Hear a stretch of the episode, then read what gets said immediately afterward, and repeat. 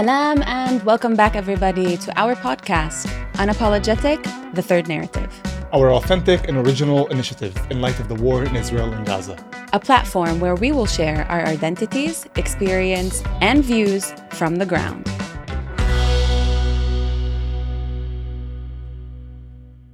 So, in our pilot, we promised to take people back where it all started. And in order to do so, we need to take everyone back into our stories, to our identities. Where we started. Exactly. We're going to talk about how two people from the same peoplehood uh, that have completely different realities, lived completely different two life experiences, but ended up crossing paths because we both have more or less the same vision. We're both Arab, we're both Palestinian, and we're both Israeli citizens. All these words, these terminologies, when we were kids, they're all blurred, merged together because of innocence, because we, we we don't know. We're kids. Yeah, and don't forget, you know, I think uh, people need to uh, realize that uh, we're talking about us as kids in the 90s. Mm-hmm. You know, uh, if you look at kids today and social media that is present today, kids know a lot more than we did. Yeah. We didn't have the influence of social media. Our uh, parents had the ability to shield us from a lot of these complexities and to give us the innocence of a child, which is not the case today as much. But for us back then, absolutely we needed to go through a journey to discover our identities. So, as we said, we're Arabs, Palestinians, and Israeli citizens. So let's break that down. Actually, let's let's take one component at a time. Let's start with the the, the basic one, which is Arab, because you know Arab is someone who was born to uh, parents speaking Arabic. He speaks Arabic, and it comes um, a history of the Middle East even if you're born in the States, your, your main history is from the Middle East. So that's what makes a person Arab. Um, so for you, Amira, when was the first time you felt Arab? So for me, it's it's a little bit more unique. It's very much like centered around my upbringing, which started back in California, in San Francisco, um, where actually as a very young child because, like we said, there's a lot of naivety, there's a lot of innocence. Um, I thought I was white. I thought I was a white American California girl. It wasn't the word Arab, it was more my religion, which I tied to the word Arab because everything that we learned, like my mom and my parents would talk to me in, in Arabic and I would reply in English. That's how much I was like connected to uh, to the States because it was everything that I started to know as home. Um, but it's, it's what I saw that differentiated me from my schoolmates. Um, so the Arabic language, which was translated or linked to religion, because that's when I would use Arabic, uh, is when I felt um, when I felt that word kind of forming. Mm-hmm. Even when uh, during show and tell, uh, and as a kid in the states i would everyone would bring their pets would bring their teddy bears and i would bring a verse from the quran to read um, because i thought i felt like it was it would made me unique it made me different from everyone else and then when i came here when we came back from the states to um, to to palestine uh, to jerusalem it was uh, i remember asking my mom uh, I was confused. I was like, Mama, why is everyone named Muhammad here? Because all my cousins, like I was like, like I felt I felt weird. Uh, that's when my Americanness came out, and I was like, everything is Arabic here. Everyone's Arab here. And that's when I was like, is that like that's the completion of the word? That's Arab? Uh, so that's when it started to be introduced. And you connected to a community after when you actually meet an, an Arab community, right? Because I wouldn't say connected. Arab and the Muslim was yes, together. I would say was introduced, introduced to. I wouldn't say connected. I think every single word that we're going to talk about, I think it's a journey. There's no one specific moment where, oh, it's Palestinian oh, it's Arab. No, I feel like it's more of a journey. It's more of a takeoff towards understanding that, at least for myself, is continuing up until this day. But I'm sure you had a completely different uh, experience, a completely different reality.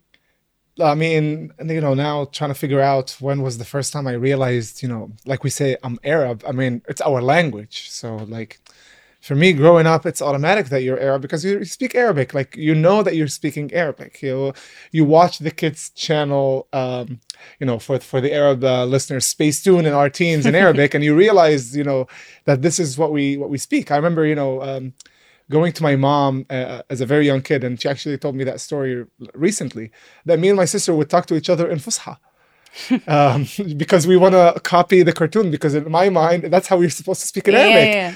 And that's like the first like when you realize your arabness in a way but i think when you realize that you're a community um was when i realized what is jewish.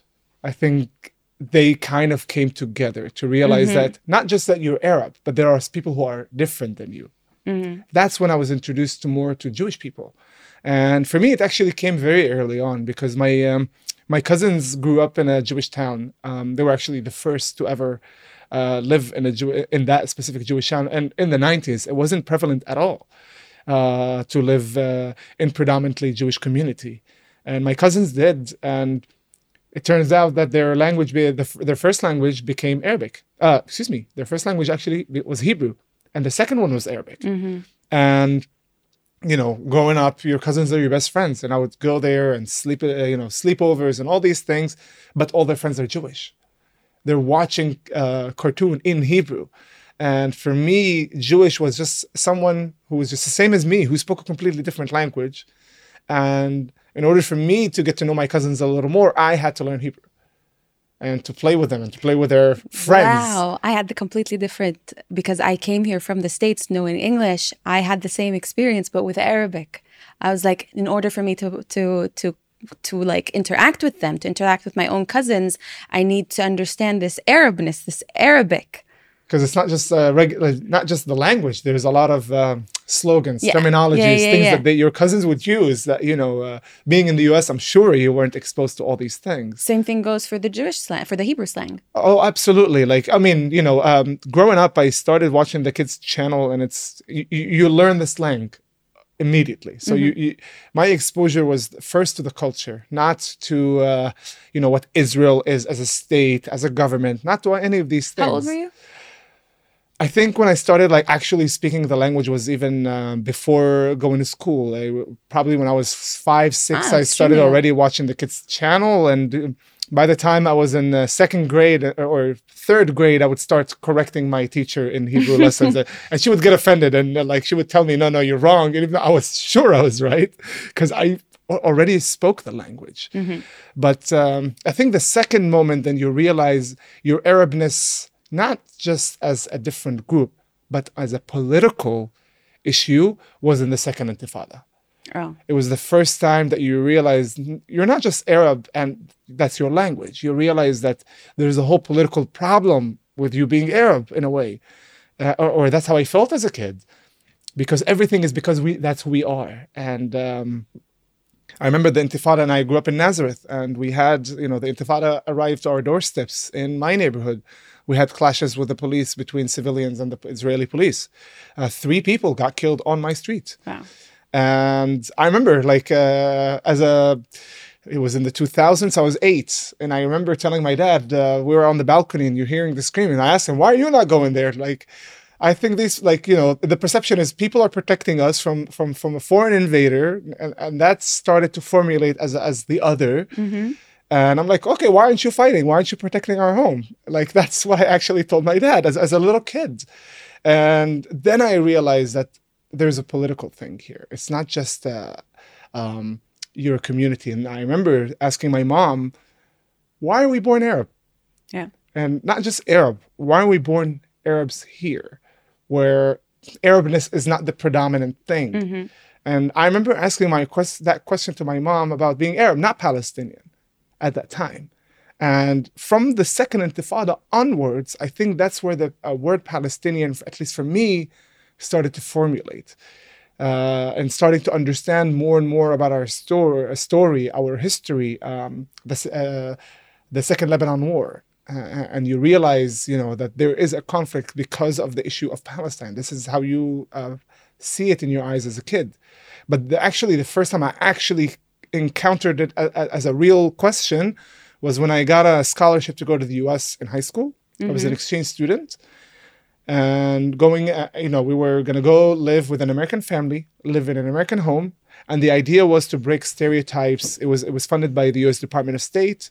And the idea was to break stereotypes about Arabs and Muslims uh, from the Middle East uh, to Americans. And it happened because of 9 11. It was, it was a response to 9 11. And they asked us to bring a flag. Oh. And I had no idea what to do. I was a little kid. I was 16, and as at that time, I had no exposure, or or very minimal one, to the Palestinian aspect of the culture deeply, to feel the connection to the flag as a kid, because the flag wasn't that prevalent, at least not how I felt it in my period eh, where I grew up. And when I was there, um, and then I decided to use the kafia as my flag because I, I couldn't connect with the Israeli flag because it has Jewish symbols. I'm not Jewish. I can't affiliate. And at the same time, I, I didn't know how the Palestinian one exactly uh, represents me as a kid. So I chose the kafia because it's the symbol of my culture at the end of the day. Back by then, I started to understand more and more about the, the Palestinian as a culture. And, and I wanted to uh, represent that as my, uh, my flag in a way. But that was really the first time. And, you know, that's when you meet um, people from, because I also met people, f- Palestinians from the West Bank and Gaza Strip for the first time. It was actually in Washington, D.C., taking all these kids, um, you know, from all the Middle East. And we had a session in D.C. for a week. And you, I met uh, people from the West Bank and from Gaza. And then you realize that your experience and reality is also completely different to theirs. Because, you know, for those uh, from our um, listeners who don't exactly know who our community is, we are um, Arab citizens of Israel or Arab 48. It's two different terms that are used to describe our community. Or in uh, Israeli rhetoric, Israeli Arabs. We are basically uh, 20% of the population inside Israel. We're Israeli citizens. We have the passport. We have the uh, the nationality. Um, so we're we're f- ev- every fifth person in this country is Arab with Palestinian roots, which is something that sometimes people don't don't even realize. And so uh, we as a community are in the same time citizens because if we look at uh, 1948, um, our grandparents who uh, were in uh, their communities in Nazareth and other areas of uh, northern Israel today, uh, they were Palestinians who were part of the Palestinian people who was seeking uh, um, independence. And when the war started, uh, some people were killed, some people fled, and some people stayed. And the people who stayed in that territory that became part of what was became Israel are our people, and they remained in that place. Uh, they were under martial law for about 10 years, and then they were given citizenships. And we're des- the descendants of that. About 2 million citizens today. This is who we are. This is 48. And the other group is your group, uh, because we have uh, West Bank and Gaza, who are both uh, under the Palestinian Authority today, or uh, uh, today for the reality of Gaza is under Hamas, but it's under Palestinian rule. Jerusalem's completely different. Completely different story. and we're 48 and you're 67. So my question to you is when did you feel Palestinian for the first time or mixing with 67 to realize that you're not just a Palestinian, you're a Palestinian from Jerusalem 67. Mm-hmm. When did you realize that is your identity in that sense? So before before before I talk about my experience specifically, I think we should differentiate what 67 means. Um, so before before the year 1967, there was Jerusalem. What East Jerusalem was under Jordanian rule, under Jordanian control, and then there was the 67 war. Um, and meantime, Israel had Israel had control over West Jerusalem. Um, and during the 67 war, Israel annexed East Jerusalem and therefore expanding the borders of Jerusalem. Um, and then remain the question what's going to happen with the Palestinians that live in East Jerusalem? Are they going to have Israeli citizenship, like the situation that happened with uh, Arab 48 or Palestinians of 48?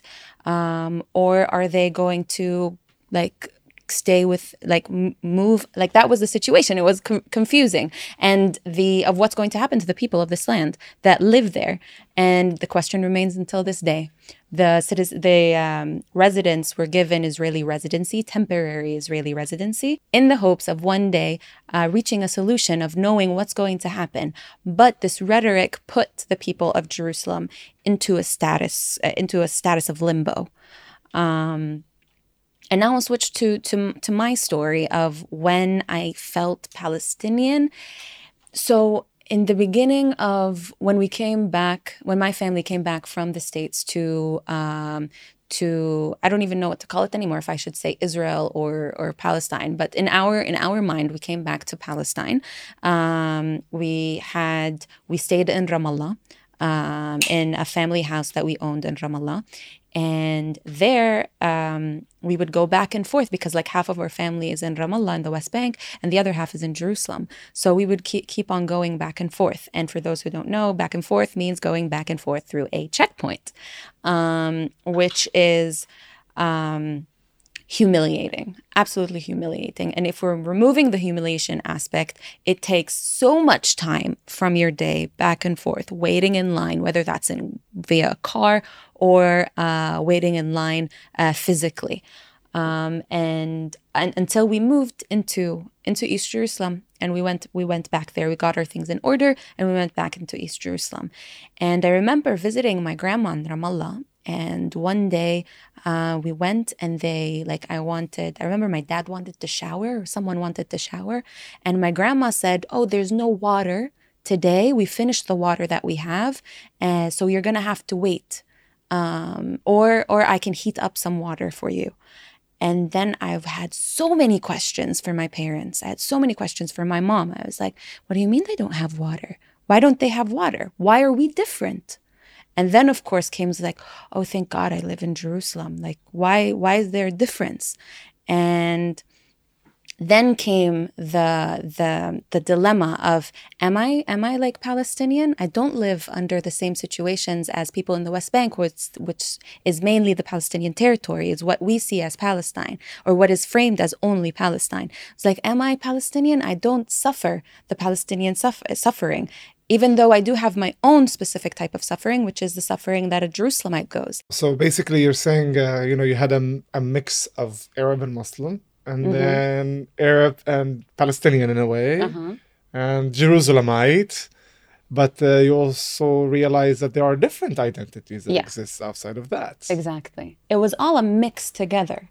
It was the Muslim, it was the Arab, it was the Palestinian, but am I? There was a question. Like, even when people would ask me, like, I would say, till this day, Jerusalem, Jerusalem, because it's so unique. It's so specific to, to what a Palestinian from Jerusalem goes through. Um, that it needs it needs that sort of recognition, in my opinion.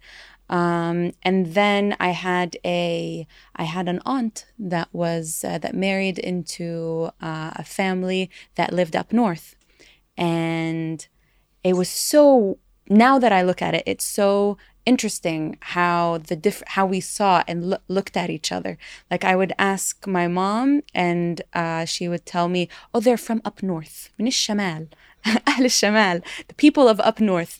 And to my to my young head, my my country or my where I belong to are the borders of East Jerusalem. And as I grew up, that broadened and broadened and broadened. Um, and it was like I was so intrigued by wait, but how how are they different? And then I started to learn little by little. There was no picture, there was no uh, there was nothing to differentiate, but I I felt like there was a difference. The same way I saw a difference between my Palestinian my, my sense of Palest- being Palestinian and the ones of my of my grandparents that lived in the West Bank. And then I went to university. Um, we're going to talk about education in a second, and we're going to talk about Jerusalem specifically later on. Um, but because of the format and the system of education, it's extremely difficult and a complete different hassle to get into Israeli university when you're from East Jerusalem. Why because of the language, because of the um, difference, and it's something very far away. Like we we don't know because it's the other you're going like it's it's a place where, where you're not familiar and there's Mainly, it's the lack of the language, lack of teaching Hebrew. Do they not teach it as mandatory in East Jerusalem? Some some schools do, um, but it's not a thing. It's not a thing. Like you go into restaurants in East Jerusalem and it's Arabic. Signs, uh, of course, municipal signs are in all three languages: Hebrew, English, and and Arabic. But signs of um, of places, of restaurants, of supermarkets are all in English and and uh, Arabic. Arabic. Um, and people don't like. It's not something we hear every day unless it's police, unless it's soldiers. Um, so we don't we don't have that or unless we go to west jerusalem um to to for either shopping or for medical reasons for the bank like for those kinds of uh, of things. And it's a big it's a big gap. It's something that cripples really uh jerusalemites in general to not just to integrate but to advance to advance in life.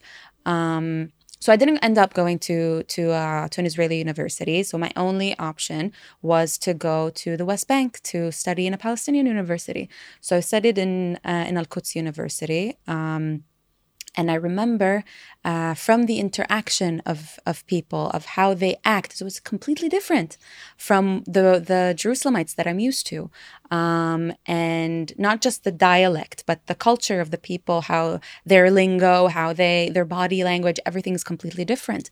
And then their perception of me is also completely That different. you're different. That I'm different. It's like, ah, Ahl al-Quds ah, Jerusalemites, or oh, the people of the inside, Ahl al-Dakhil, you guys have it easy. You're paid to live. You live for free. And I was like, what's going on? That's not the situation. So much misinformation. Um, and I heard these things. It's not something that like was talked about. I heard these things with my own ear. Like people were talking about it. Um, and then happened uh, like uh, I would witness uh, or live through Israeli raids of the university and run to cover from stun grenades or from tear gas.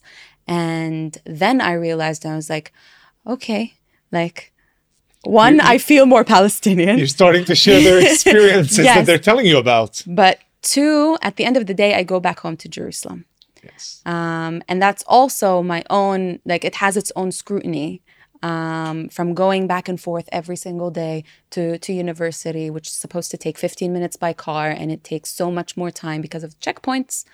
Um, so that's how everything, like, started started to form for my Palestinian identity that still was merged with Arab, that still was merged with Muslim. for me and we you touched upon it a little bit for me one of the at least how i was able to connect with people and to connect with uh, jewish people early on was was the language. The language is key. And language gives you exposure to culture not just the ability to speak.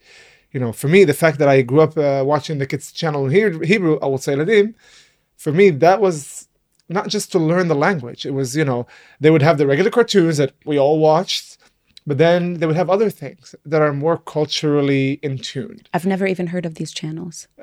it's it's something that you know it none of my friends um, uh, in nazareth watched the kids channels in hebrew except except for me I- Yeah. I, I, I felt outsider in that sense when i would talk about you know these cartoons i would only talk about them with my cousins and their jewish friends but not with my friends. With my friends, I would talk about something on Spacetoon or our teens, the Arab ones.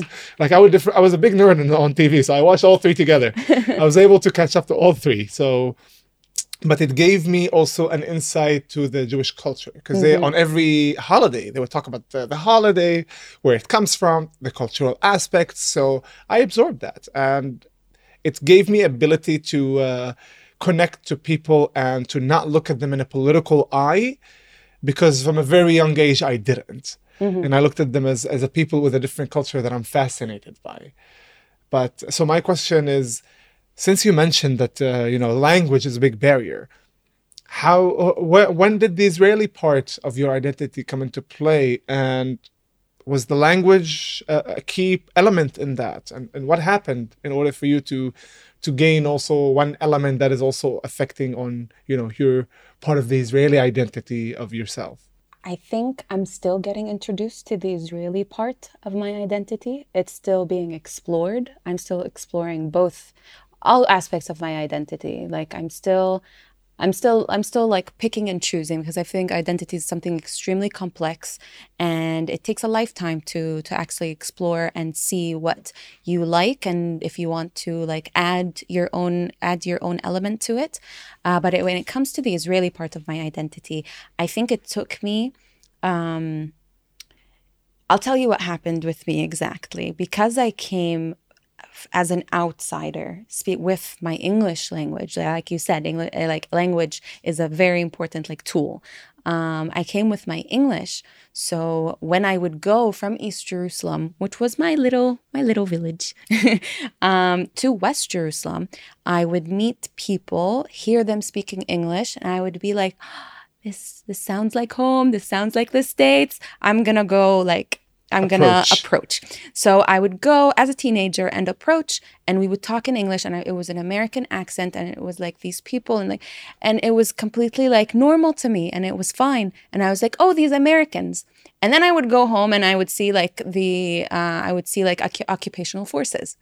So then I would come to learn that like how there's Jewish and there's Israeli and there's occupier because other than the checkpoints that when it comes to a child, when it comes day to day things, you see it as normal. You stop saying that there's, oh, there's something significant, this is a change. Because it was influenced at a very young age. So it was normal to me as, okay, this is a sit- shitty situation that we are in because we're Palestinian. Um, but I didn't see anything outside of it. I wasn't like, oh, this needs to change. I was still young. I was like, it is what it is. Um, but then I remember one day, uh, we moved to a new house. Um, and a month later, I remember walking home from school and coming home to a bunch of soldiers clapping and hauling to the demolition, the partial demolition of our house. Wow. And I would I was looking there, I was like, what is happening? And this is the first time that I, as a kid, was like, I'm gonna have my own room, I'm gonna like things are going to change. And for us till this day, we uh, have leaks in our house because, because of, of the dem- because of the demolition. Wow. Um, there was no prior warning. There was no like nothing. We bought the house from here, and then uh, a month or two later, uh, the the like the partial demolition happened. Uh, and mind you, no one was home. They just came. They, they demolished. Came and just demolished. Yes, wow. No one was home. You just arrived and seeing just soldiers outside your Yes. house, and it- what your roof is ha- gone. hmm and that's when I started like seeing, okay, there's something called ihtilal, there's something called occupation. Um, and it's not just checkpoints. Um, and it's called Israel, Israel. And that's something that we don't say that word. We don't say that word in East Jerusalem. It's like taboo. It's al-ihtilal. It's al-ihtilal al-Israeli, the Israeli occupation. Uh, there's no recognition of the state of Israel at all whatsoever. Um, and to a point where if I wanted to say, again, where I was from to avoid the entire shenanigan, I would just say, I'm from Jerusalem, um, which strengthened my Jerusalem identity even more and more. Um, but then as I grew older, and we're going to talk about peace work further on, um, I started working and I started meeting people from up north. I started meeting more uh, more Israelis, and I was like, okay, I'm very confused. I'm extremely confused. are you still confused? I'm still confused. I'm still confused. When it comes to when it comes to Israel and the so-called democracy, um, there are many good faces. There are many good pictures of of Israel of situations where Arabs are like uh, are given um, equal opportunities and like thrive. Uh, there are very there are many good stories. Yeah, I must say we're you know at least in, in 48 we're 20 percent of the population. But if you look at uh, doctors and nurses, we're we're Fifty percent. we're 30 in doctors and nurses, and in uh, in uh, pharmacists we're 50 Ah, percent. it's the pharmacist. That's The it. pharmacists are 50 percent, and uh, But in- lawyers in- as well. In healthcare, generally, I think it's fifty percent. Generally, in healthy healthcare, uh, it's in the 30s. Really? 30 percent of healthcare, between 30 to 40 percent, which is a lot For 20%. So we can succeed. Mm-hmm. But you're judged by your worst image, which is something that a friend of mine told me, an Israeli friend of mine told me. And the worst image of Israel is Jerusalem, where you have people that are not citizens, but kept in a, some sort of limbo of suffering every single their their life cycle is just this like cycle of like there are no actual like borders that keep Jerusalem East Jerusalem in. Like divided from the west. There's no yeah there's no actual not like the not like the west bank. There's no actual like border. Um but there is this like invisible um um invisible like separation. Crossing. yeah separation crossing that you feel that you feel. Because when you walk from um when you walk from Damascus Gate from Bab al Amud up to Mamilla Mall you go as a Palestinian, as a Jerusalemite, you go from a majority to a minority in a five minute walk. interesting So you go from people, from your people, from your culture, from hearing the adhan in your in your ear, to people that don't speak your language. And if you're from East Jerusalem and you don't speak Hebrew, you're like you're in Chinatown all of a sudden, and it's five minutes. So there is this barrier that separates it that Israel has maintained and kept the status the status quo. Now, granted, Jerusalemites can apply for Israeli citizenship. Uh, I, for one, have Israeli citizenship, um, but I have a I have a specific like I have a unique situation. I was born with it, um, but you can apply for it. But majority of East Jerusalemites, because of the status quo, because of the political situation, because of the Second Intifada, and because of 67, uh, don't qualify. they prefer to maintain their jerusalemite And some Status also, in a way. those who want, actually, I read a statistic before the war that the number, uh, the percentage of people in East Jerusalem that apply for, for citizenship and want citizenship has increased. I don't know what has happened after the war. Um, but regardless of the fact, if they all wanted it, it is it is of disadvantage of Israel to give them citizenship, and it makes them. Ex- it makes it extremely difficult, extremely difficult wait it's disadvantage to who to the to these to Israel. why Why? why you having a, a, a um, nationality is, is a disadvantage If you are in the government of the only Jewish state that has 20% Arab in it, this removing East Jerusalem without counting East Jerusalem, would you want to increase that percentage of Arab that can vote for prime minister? by all means If you ah. were Israeli, if you were if you were a right wing Israeli in the government. I mean, first of all, how many? What's the population of East Jerusalem? The population today, there is about roughly 580,000 inhabitants of East Jerusalem. 61% of those are Arab Palestinian, and the rest, thir- the 39 rest percent is Jewish. I mean, it's a lot. Uh, it's a huge statistic. But if we look at Jerusalem, it's also very complicated to uh, establish what's Jerusalem. I think that's Jerusalem needs its own episode. I swear, like because Jerusalem expanded. The refugee camps who were not part of the city before then became part of the city, and uh, increased the population of the city, which wasn't even uh, included in the city in the first place. So there's so many elements to that but you know i mean first of all when we talk about uh, discrimination and and all these things this is at its worst because it's not you're discriminated because who you are and you're different and all these things you're discriminated by law because i can vote in uh, government elections and you can't right but you can vote in municipal but Yes. not in government Not in government. so your ability to influence is much less.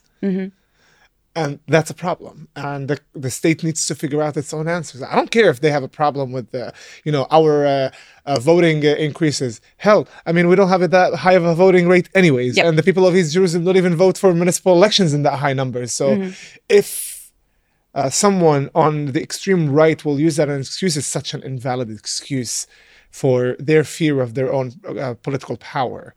And it's not my problem that they're going to be worried about the numbers. Yeah. It's we're here, we exist, you know, and and It main it also maintains the the population. Like people, it's not just not voting. These are people that don't have citizenship. Like they don't have a travel document. Some of them either have a Palestinian one or they have a temporary Jordanian one. Travel document, not citizenship. So they don't have Jordanian rights. They only have the Jordanian document that you, they can travel with. Others need to um, need to apply for something called a laissez-passer, which is like this travel permit, a temporary visa of sorts. I came across this privilege of mine when I w- when I took part in a student exchange and uh, with my school. We were going to Germany, so we all needed to travel, and um, everyone was asked um, to fill to fill papers. Which, by the way, it's a big topic filling papers when you're Palestinian and you don't know what to to fill in. Um, but we filled in the papers, and then there was this like trip to the Ministry of Interior, and I was like, why? Why are we going to the Ministry of Interior? Oh no, that wasn't my question. I was like, why can't why why am I not going to the Ministry of Interior? Because me and another girl were sat in class taking these extracurriculars while everyone else in in a in a Was class on a field trip. what f- quote Quote, unquote, field trip to, the Ministry of Interior, to apply for uh, for laissez-passer for like travel documents in order to leave the country. So So that's when I felt the difference of my Pal- my Palestinian identity inside Jerusalem itself. It was like, okay, not only am I different from from Arabs up north, from Palestinians up north, not only not only am I different from uh, Palestinians in the West Bank, there's also here where I have there's a difference. I have Israeli citizenship. which most of your friends, like your classmates, don't. Most of my classmates don't. To to clarify, the only reason why I have Israeli citizenship, which is which is because my mom has it. My dad only recently got it after applying for it for years. So even when you apply, it's not like they give it to you with a click. No. As an East Jerusalemite. No, you know, no, no. It, it makes it sound that, oh, yeah, Israel offers you to apply. So if I apply, I just get it in two seconds. But No, it no, no. it's not like that in reality. they scrutinized us they literally tortured us like bring back and forth papers giving us false hope um uh, mind you we can't travel as a family because of the situation of my dad because he's uh, during he's through this long process of applying for israeli citizenship they would um, they would tell us that your house is too small for after demolishing half of it your house is too small for six people to live in. We don't believe your the the information that you give us. There's something wrong. There's ske- something sketchy.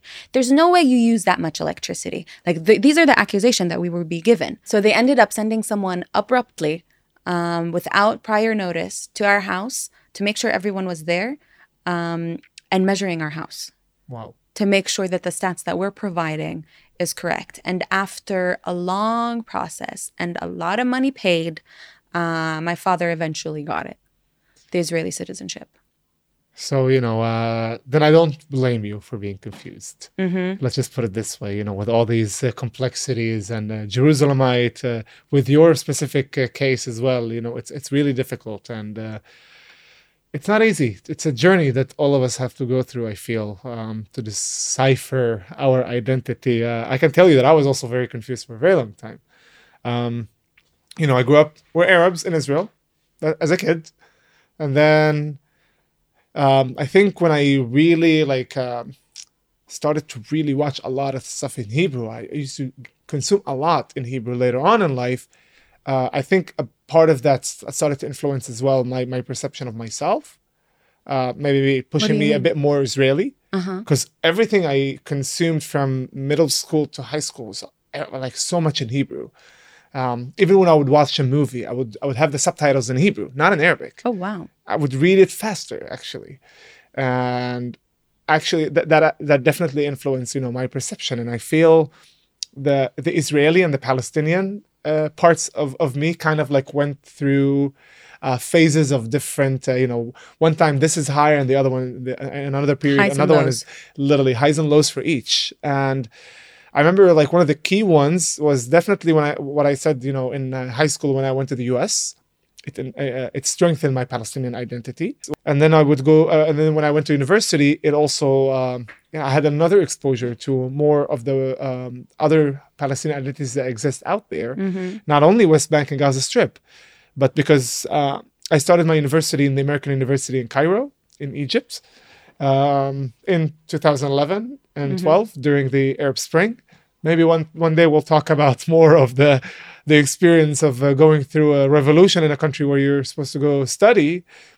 But uh, I remember then that my roommate was uh, a Palestinian refugee in Lebanon, and when we sat down and we started to compare the stories and compare our re- realities in life, I couldn't believe the difference that we have. I mean, you know, first of all, just the fact that we have such a different realities was was one thing, and the other was I couldn't understand how we live here in Israel with a country that your perception, you know, if you have a very hardcore Palestinian perception, you're you're in an enemy state in a way, or someone who is your uh, doesn't want your best interest at the end of the day. But I couldn't understand how I, in Israel, had more rights. It's not even comparable because the Palestinian refugees in Lebanon have no rights. And I couldn't fathom that. How I have rights in Israel while everybody's saying is the enemy and all these things, and a Palestinian is in another Arab country and he doesn't get any rights. Uh, for me, that was I, I couldn't grasp that that realization, and and then I went to the um, to the U.S. and I continued my studies there because at the end of the day, you know, we look at who we are at the end of the day. For Egyptian eyes, at the end of the day, I was Israeli. Mm-hmm. I was asked to leave Egypt yeah. because I was there in a revolution and no one wanted to give me a visa. Uh, you were to the continue Israeli my, student. I'm an Israeli student at the end of the day, and I remember because I stayed extra time after my visa was because uh, um, I entered with a tourist visa and I was supposed to get a student visa from the university itself.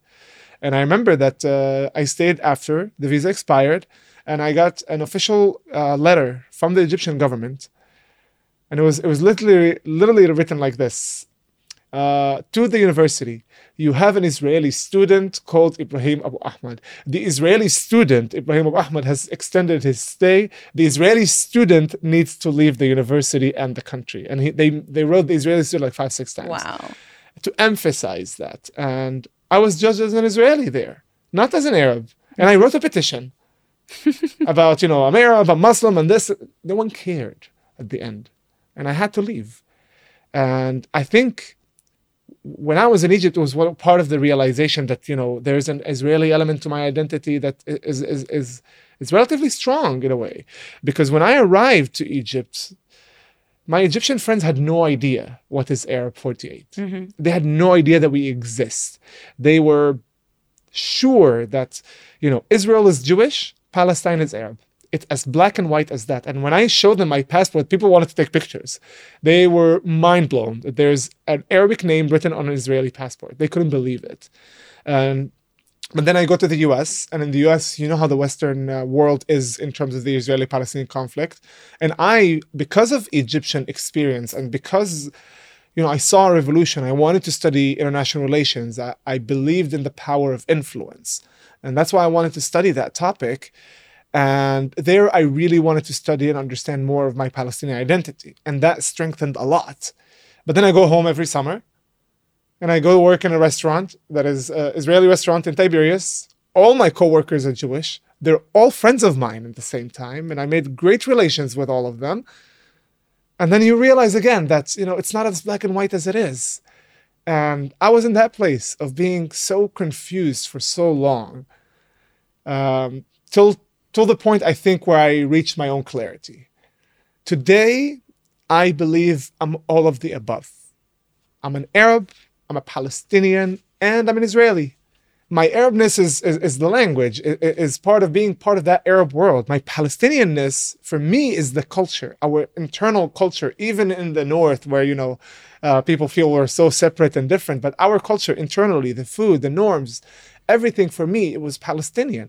And the third one is the israeli is also culture. Mm-hmm. because that's for me what israeli is. If we talk about the fact that we're uh, uh arab palestinian and israelis uh, the israeli element is, is the cultural aspect. It's not just that i grew up uh, on the kids channel but it's also uh, living with other uh, Israelis, Jewish people, having friends, uh, sharing, uh, you know, going to their weddings, uh, going to their uh, holidays, uh, experiencing their ho- the holidays together. And I think also the other part of that is that just that realization that my reality as an Israeli is not the reality of a West Bank, is not the reality of Gaza Strip, and definitely not the reality of a refugee. Our reality is because we were born in Israel and this is part of who we are. And that cultural exchange that we have is actually not just on an individual level, we do it as a community. And we as a community mix a lot of language. If you have two Arabs from the north talking to each other, half of their words are going to be mixed with Hebrew. There's so much Hebrew in our slang. So we merged our cultures together. We got some from the Israeli culture and the language. So we that is part of who we are today. And the, by the way, it's vice versa. Uh, Jewish people use so much Arabic when they speak Hebrew nowadays. It's it's insane. Have you heard them swear? well, you know, they do this the most when they swear because curses in Arabic are more passionate. It's just what it is, and people love cursing in Arabic. I get that, but uh, the second aspect of that was is the fact that um, it's it's even more bizarre. Not when they curse, is when they don't know that the word they're using is actually Arabic. Yeah. Sometimes they're sure that this is some variation of a Hebrew word, and they don't understand that what they're using are actually Arabic words. Mm-hmm. But this is how much our culture is mixed together in a way. But we, as a community, feel there's that sense because because we're Arab Israelis. There's that sense. You're like you're either this or that, and if you connect to the Israeli side, you feel like you're betraying your Palestinian side. And I think this is why we, as a community, are stuck in that limbo in these identities between you know you have your limbo as a Palestinian Jerusalem, uh, West Bank, and for us it's what's Israeli and what's Palestinian and how do these things come together. But my feeling was when I put all of them as part of my identity, and I didn't put one over the other. It's not like this is more than this, and and trying to do that uh, game of, uh, you know, uh, one is, is is more important to me than the other. I felt more personally secure. Mm-hmm. I felt more secure Content. about my Palestinian identity, and I felt more concerned about Israeli identity. Mm-hmm. Today, even when I come to you and I would, would go to East Jerusalem, and I don't know, one of the soldiers would stop me. Today, I would talk to him like a like like a citizen, not like an Arab not like a Palestinian, not like someone who is, uh, you know, worried what this soldier wants from me. I'll just look him in the eye, and be like, "What do you want?" I'm a citizen, I have rights, mm-hmm. and it, I needed that feeling. Uh, I needed a complete image of my identity in order to feel in that comfortable place. And it's the same thing for my Palestinian side of my identity. Now I'm much more at peace. And you still have your journey, so good luck with that. It's not easy to find the answers that you seek, and I'm sure I'll, you know, I'll encounter that question for myself also more in the future. Like it's not, uh, it never ends. But I am in a place where I feel sort of uh, complete. So at the end, Amira, this is what led to me, you know, to this uh, wholesome picture, I would say, of my identity. You know, taking all the above together kind of gave me clarity. Do you feel similar? What's your perception of all these three elements or identities merged together in a way? All of these identities merged together. I'll answer it the same way that you presented it of feeling all of the above. I feel all of the above because I'm not. Interesting. Does that make sense? No. So elaborate, please. So, um, I feel all of the above because I am not means that it took me to realize that I'm not I don't completely resonate with each identity as a whole, but with specific parts of each identity, and therefore have taken parts of each and made one. Exactly.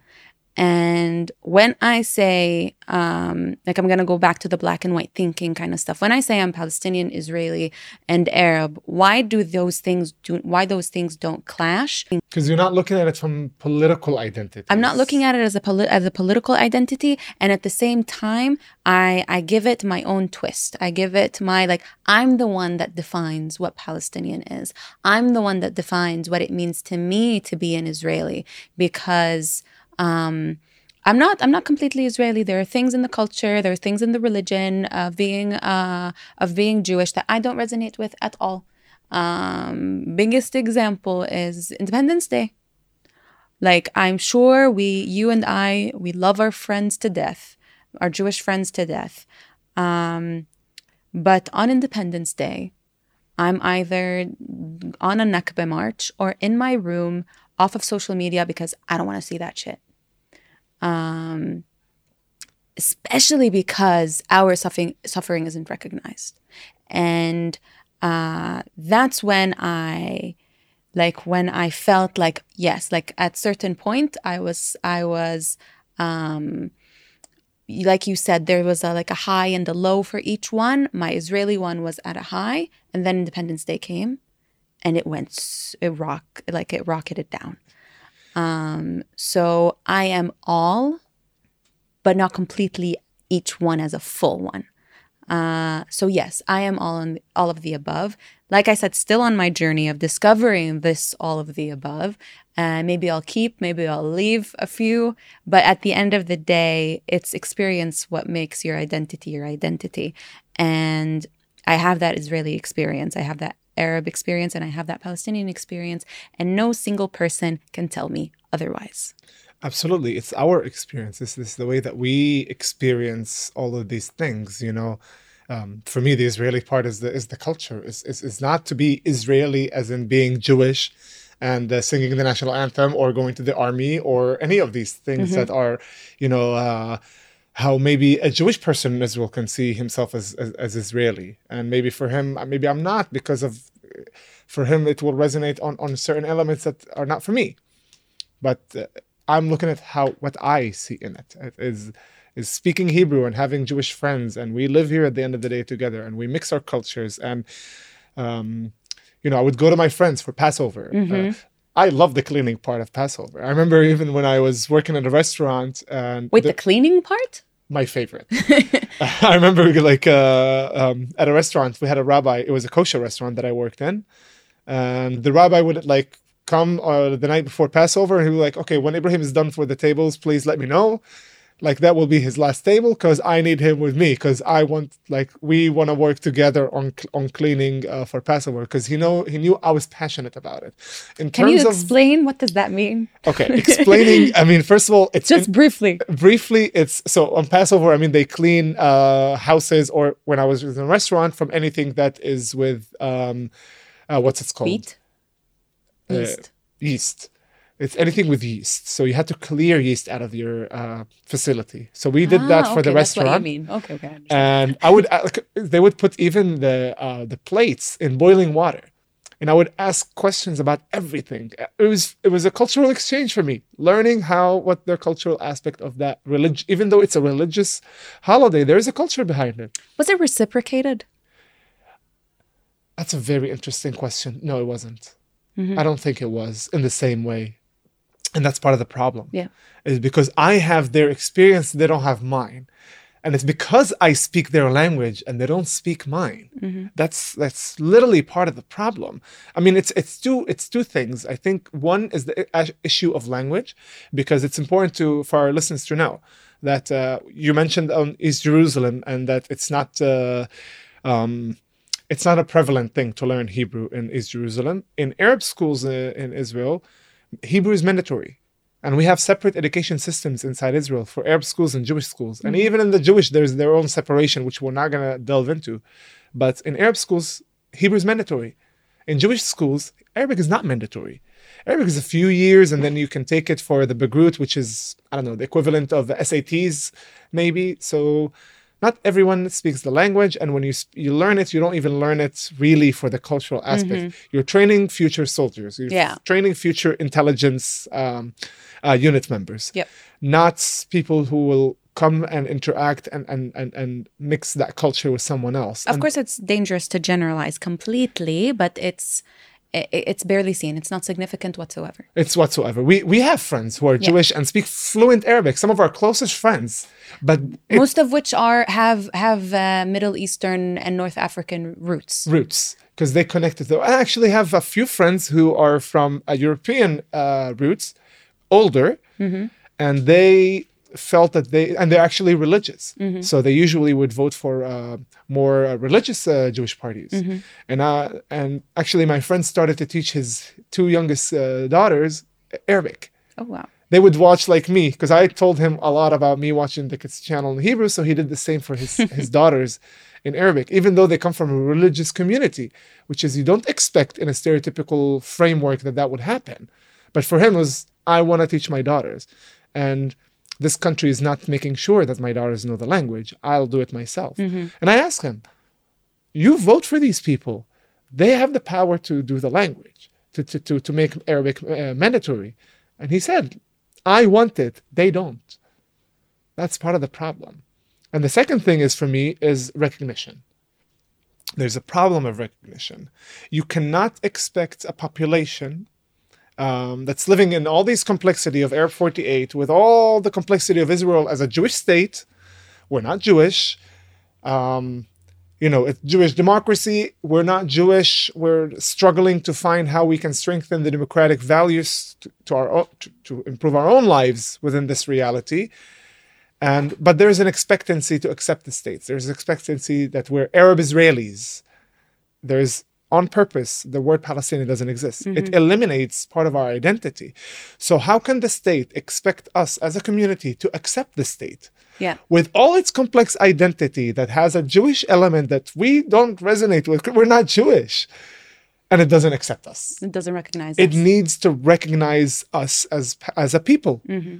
And believe me, the day that will happen, more Arabs in Israel, more Palestinians in Israel will feel closer to the state in that sense because their identity was recognized. That's one of the first things that needs to be done in order to make a change in this reality. And it'll bring a more peace between the people. 100% because it's a top to bottom that affects bottom up Yeah. and that's the beauty of language and it, it's something that we need to start doing you know as soon as we can and hopefully that will happen soon hopefully these things will change So I think we're we're nearing up to uh, to reality. We're nearing up to our current state, which is uh, both of us right now working in you with the background that you have and the experience in reality that you have, and me same, but on the pair in some aspects the parallel side. But we both ended up working in the uh, promoting shared society, let's say. Let's not use the buzzwords that are used by everyone. I think something that we've talked about and a term that we agree on is shared society. absolutely Um, how, why did you choose that amongst all the options that you could have had, that you could have chosen? Uh, why did you choose to uh, to enter the uh, that, this field? Uh, I mean, first was uh, the Egyptian uh, experience. Like I said, um, you know, when you see a million people in uh, one square calling for change and seeing the influence of that, uh, it definitely ga- it gave me like a motive, and it gave me something to do. Uh, I entered college maybe thinking of going to psychology or something along Yeah. those lines, but then I saw that I left Egypt. I couldn't finish except for one year, but then I'm like, okay, I need to do something that it's meaningful for me. And I wanted to enter the political world. I felt that the, I have an ability to to to influence and, and to make a difference. And that's why I studied also continued. I, I actually when I continued, I, I wasn't even sure in what way I will contribute to my society because I did my um, my master's in uh, in Haifa University in Israel in national security studies. My thought was maybe to become a political analyst and to bring an analysis to the Israeli media that will bring an, an Arab and Palestinian eye Yeah. that doesn't exist there. That you know they have so-called experts on the Arab world, but they're not Arab. They cannot see it from our eyes, and they cannot bring the same message. And I wanted to be the person that does that. But the world somehow got me to the place where I am today, and now I'm uh, working in the peace field um, because of my experience, because of the shared life that I had with Jewish people throughout my life. That for me was very uh, um, a given Mm-hmm. that we can live together because I, I was able to do it. So why not? Our why can't we? You know, obviously it's way more complicated than that, but I do believe in the the immediate message of we can live together. I've seen it. I've done it. Others can do it too. Mm-hmm. I'm no or- extraordinary in that sense. And I've seen so many others who do the same. And I do believe we can expand that. Why did you enter the peace field? It's more of not me um, choosing the cho- the peace field. I like to say that the peace field chose me.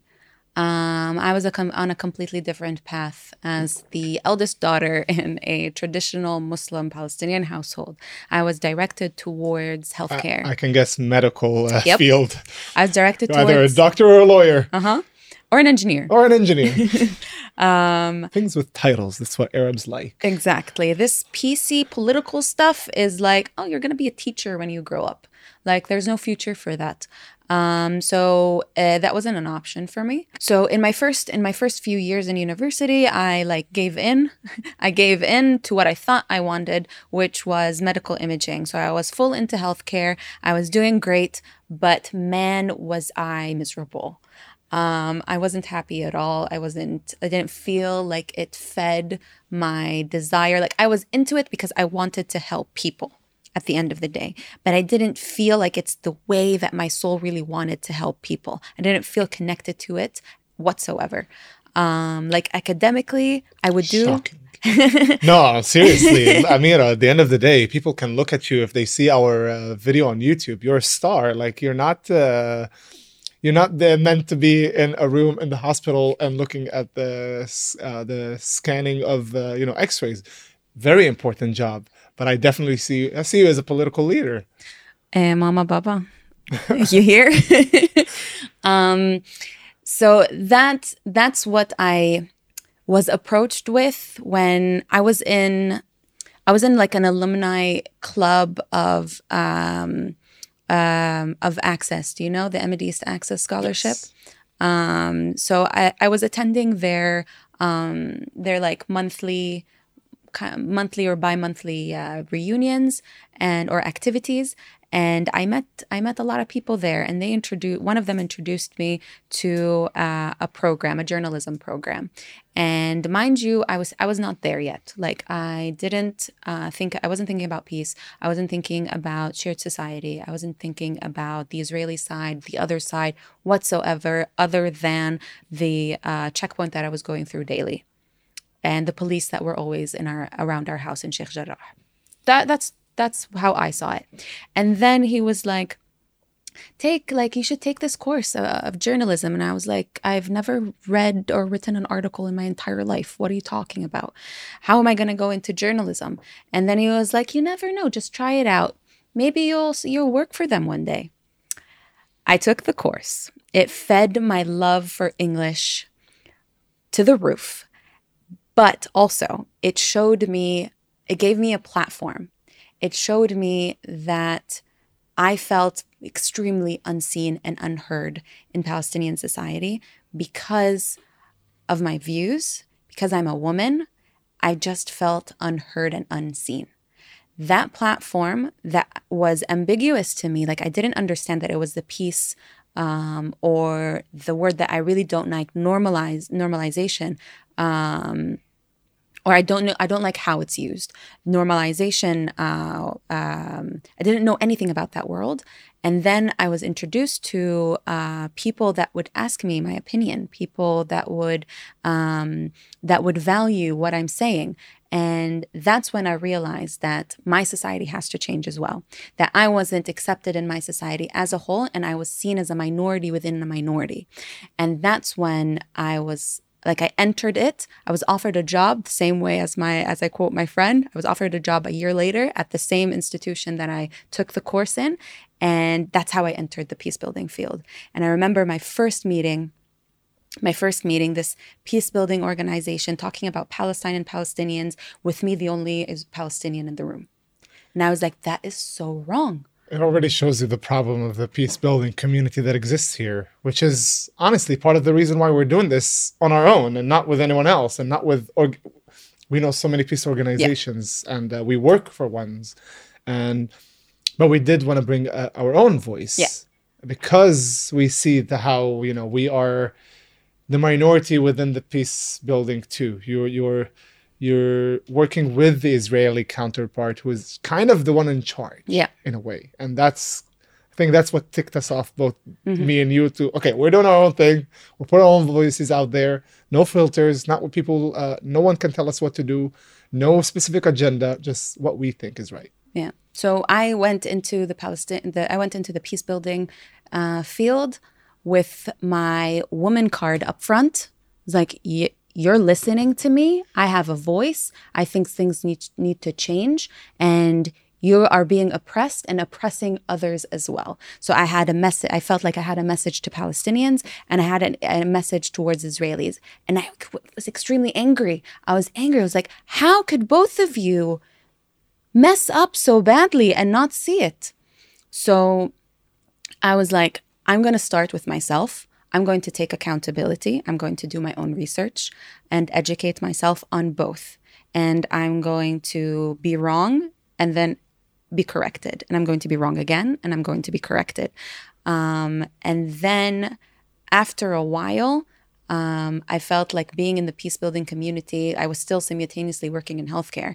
I was decided to drop healthcare completely and go into peace building 100%. And I'm still learning day by day was what has been done wrong and what terminology is you being used in the name of peace um, that got us to this point. And I think, and I'm doing it unapologetically. Um, I'm doing it unapologetically as an Israeli and unapologetically as a Palestinian. And it the the drive is me being oppressed by both sides.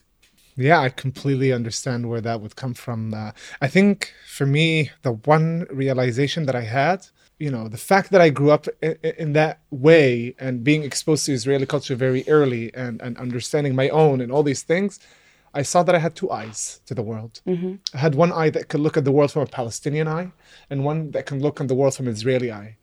And then I have the capacity truly to grasp and understand both sides Mm-hmm. because of the unique position of my community. And then for me, it was like, how are we not um, using this Yeah. to be not the not not not the bridge as as uh, have a friend told me don't use the word bridge because the bridge you cross and you leave behind we shouldn't be the bridge but we're the key to the conflict Yeah. because we're the only ones that are both palestinians and israelis we're the only ones who have the capacity we're not there yet but we have the capacity to understand both sides to understand both narratives to, to bring both together because you can see both I would add to that that we not we don't just only have the capacity, but we're willing. We have the will to be not the bridge but the link. So I see. I use the word key I think the word key to unlock the conflict. gives in us the way more. I put it. I feel like it gives us more more um Specific role. yeah, because we're the link, but both societies need to change. Absolutely. That's the key. We're the link. They need to realize that the political solution is something and the change within society is what's going to bring peace. To bring it, The political solution is like we've, we've seen it before. The political solution is just an agreement on paper between between politicians.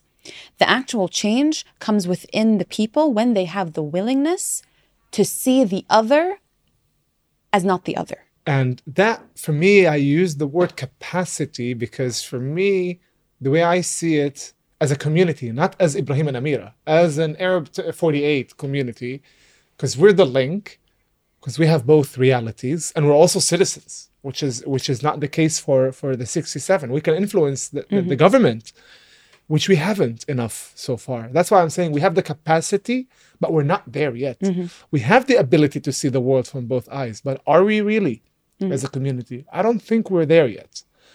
I've got, I feel like I've got to that place where I can do that. Mm-hmm. And I want to urge others to do the same. I think this is what, what my calling was that it's so easy to solve the like I can see both sides of the conflict. Like how how are you and the guys not seeing it? And that kind of pushed me to be like, okay, if they're not seeing it, I need to show it to people. Yep. Because it's not going to happen on its own. And people don't change on their own. That's why I also took it as my personal mission, I would say, to change views, to break stereotypes. Some people think it's, um, you know, people need to change on their own. I disagree with that. Uh, someone who's racist is not going to wake up one day and say, well, you know what? I just had a, an epiphany, Epiphany. and today I'm going to stop uh, hating Arabs and I'm going to love everyone equally. You know, it didn't happen in the US uh, against, you know, no white uh, supremacist woke up one day in the middle of the night and was like, you know what? I just realized I don't uh, hate blacks for, for black people for being black anymore. It doesn't work like that. Changes needed to happen and people needed to break those stereotypes. And for me, this is a, a role that I think all of us have to ha- take on, the, uh, on, our, on ourselves. It sounds tough because it is tough, but they're not going to wake up on their own. The majority cannot change because it's comfortable in where it is. If you're the majority, if you're Israeli and all your life is Israeli and Jewish in that sense, why why make the effort? You feel like why make the effort out of nowhere, out of thin air? We need to bring that effort. We need to change those views, and, and and it's possible. The first day I uh, uh, of a new waiter in the restaurant I worked in, and, and I was helping all the new ones, um, you know, um, getting acquainted and all these things. She tells me, "Listen, just don't be offended. She gave me a heads up. Don't be offended, but I don't like Arabs. Thank you for the heads up. Um, and I had two ways to tackle it. Either I don't talk to her because she offended me and offended my identity, and the other one is I will change your mind. And I didn't do it by lecturing her. I didn't even do it by explaining what Arabic Arabs are. I just acted normally, as mm-hmm. if I've never heard that sentence. And I acted with her as I act with every single person I meet. Two years down the line, two years later, I'm invited to her wedding. So thing you can influence people. That we can change. We can break uh, stereotypes, and people have the capacity to change, and we have the ability to change people. I want to ask you about have you did you have you ever felt guilty for what you're doing? Have you ever felt because of your up your highs and lows of your Palestinian identity and your ups of your Israeli identity, have you ever felt a sense of guilt that you were empowering one over the other, especially in their field of work? I think once I reached that conclusion that I don't need to make these um, uh, comparisons between the different identities, when I stopped looking at what comes before what and what's higher than what, I stopped feeling guilty. Mm-hmm. Um, maybe when I was younger, I would feel guilty about you know being born here and not in the West Bank or Gaza or a refugee. And it's something beyond your control. But it's beyond my control, and at least I realized that I can use my position to help. Mm-hmm. Like, okay, I'm in a different place. I'm in a place where I'm a, you know, a, a, citizen in this country. So I have the capacity to to make something about it, to to to make a change for for the good for all my people inside Israel and in the West Bank and Gaza. Uh, uh, that was a sense of duty that eliminated the guilt. Mm-hmm. I would say. Do you feel guilty? At some point, I did, because it's it's easy. It's easier right now because I I'm not present in the West Bank as much. So, or, or because I rec- and also because I recognize my Israeliness and know how to deal in certain situations. Uh, like you said, towards a police officer, like, yo, I'm Israeli, and you treat me as such. Um, and you get to know your rights. But before that, before I, recon- I recognized my uh, Israeliness, I saw it as pure privilege. I was like, I'm privileged by chance because I'm born with Israeli citizenship, but I'm Palestinian. And I wouldn't say I was Israeli. I would say I have Israeli citizenship, and that's just on paper. It means nothing. Um, and then I had a discussion with um, with my mom actually, and I was like, "Is what I'm doing wrong? Like, am I? Is what I'm doing wrong? Should I feel guilty?" And she was like, "What are you doing?" And I told I analyzed for her, I'm doing one, two, three in a technical way. And then she asked me again, What are you doing? Like, how are you helping the people? How are you harming them? And I was like, I'm not harming them. I'm helping them uh, see, first of all, see the other side. And each and every opportunity that I'm provided with, I pass along. I pass along and I lead by showing people that this is where we can get throughout my throughout my journey and she was like there there's your answer. Now obviously uh, our parents because they they go through um, the political environment which is like a dice here each and every five minutes showing a new showing a new number a new result um, opinions change. Like if you ask my mom right now she might have a completely different answer. Um, but I I I did feel guilty, but then I kept on seeing on what I was actually doing, mm-hmm. and um, now, and we talked about this before. Um, I'm not afraid to use my privilege. I'm not guilty of my privilege because I doesn't I don't allow myself to turn a blind eye. And every time that I feel guilty and it was like, okay, let's check ourselves. Let's see if we're doing something wrong. That guilt is extremely healthy. Um, mm-hmm. I feel guilty, and you you acknowledge hundred percent that you are more privileged than others, but you're using that privilege, which is what we have right now, a platform. If we were somewhere else in, in the region, we would not be able to speak. Not in the that you know the way that we're speaking to.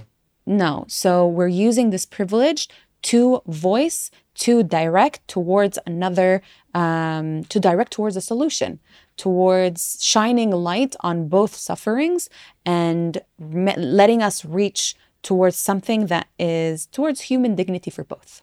And that's why, for me, that privilege is a duty. it turns into a duty.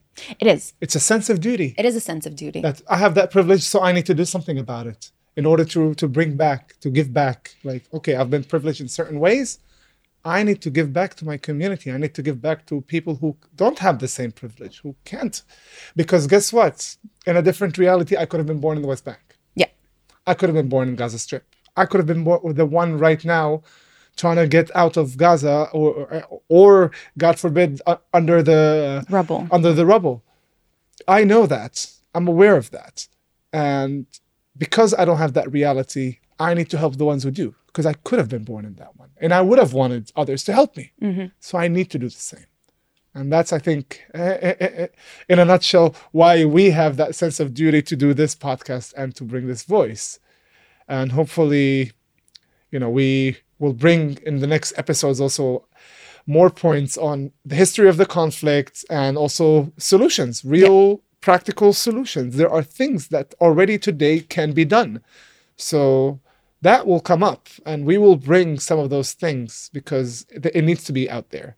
And there you have it, everybody. That is how two completely different stories, two people from different realities ended up crossing paths because of their mutual vision to shared society, to peace, and human dignity for all.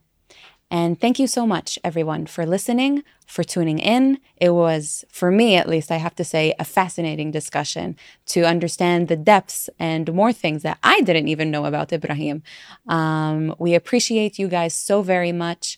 Uh, please. Please continue what the advocacy that you are doing, and we'll continue what we are doing. Thank you, everyone, again for all your support. Remember, you can follow us on uh, any of your uh, favorite uh, podcast platforms. You can also follow us on uh, Instagram, and we'll have a LinkedIn and a Facebook as well this week. So you can see us on all these uh, platforms. So stay tuned. Have a LinkedIn and a Facebook as well this week. So you can see us on all these uh, platforms. So stay tuned.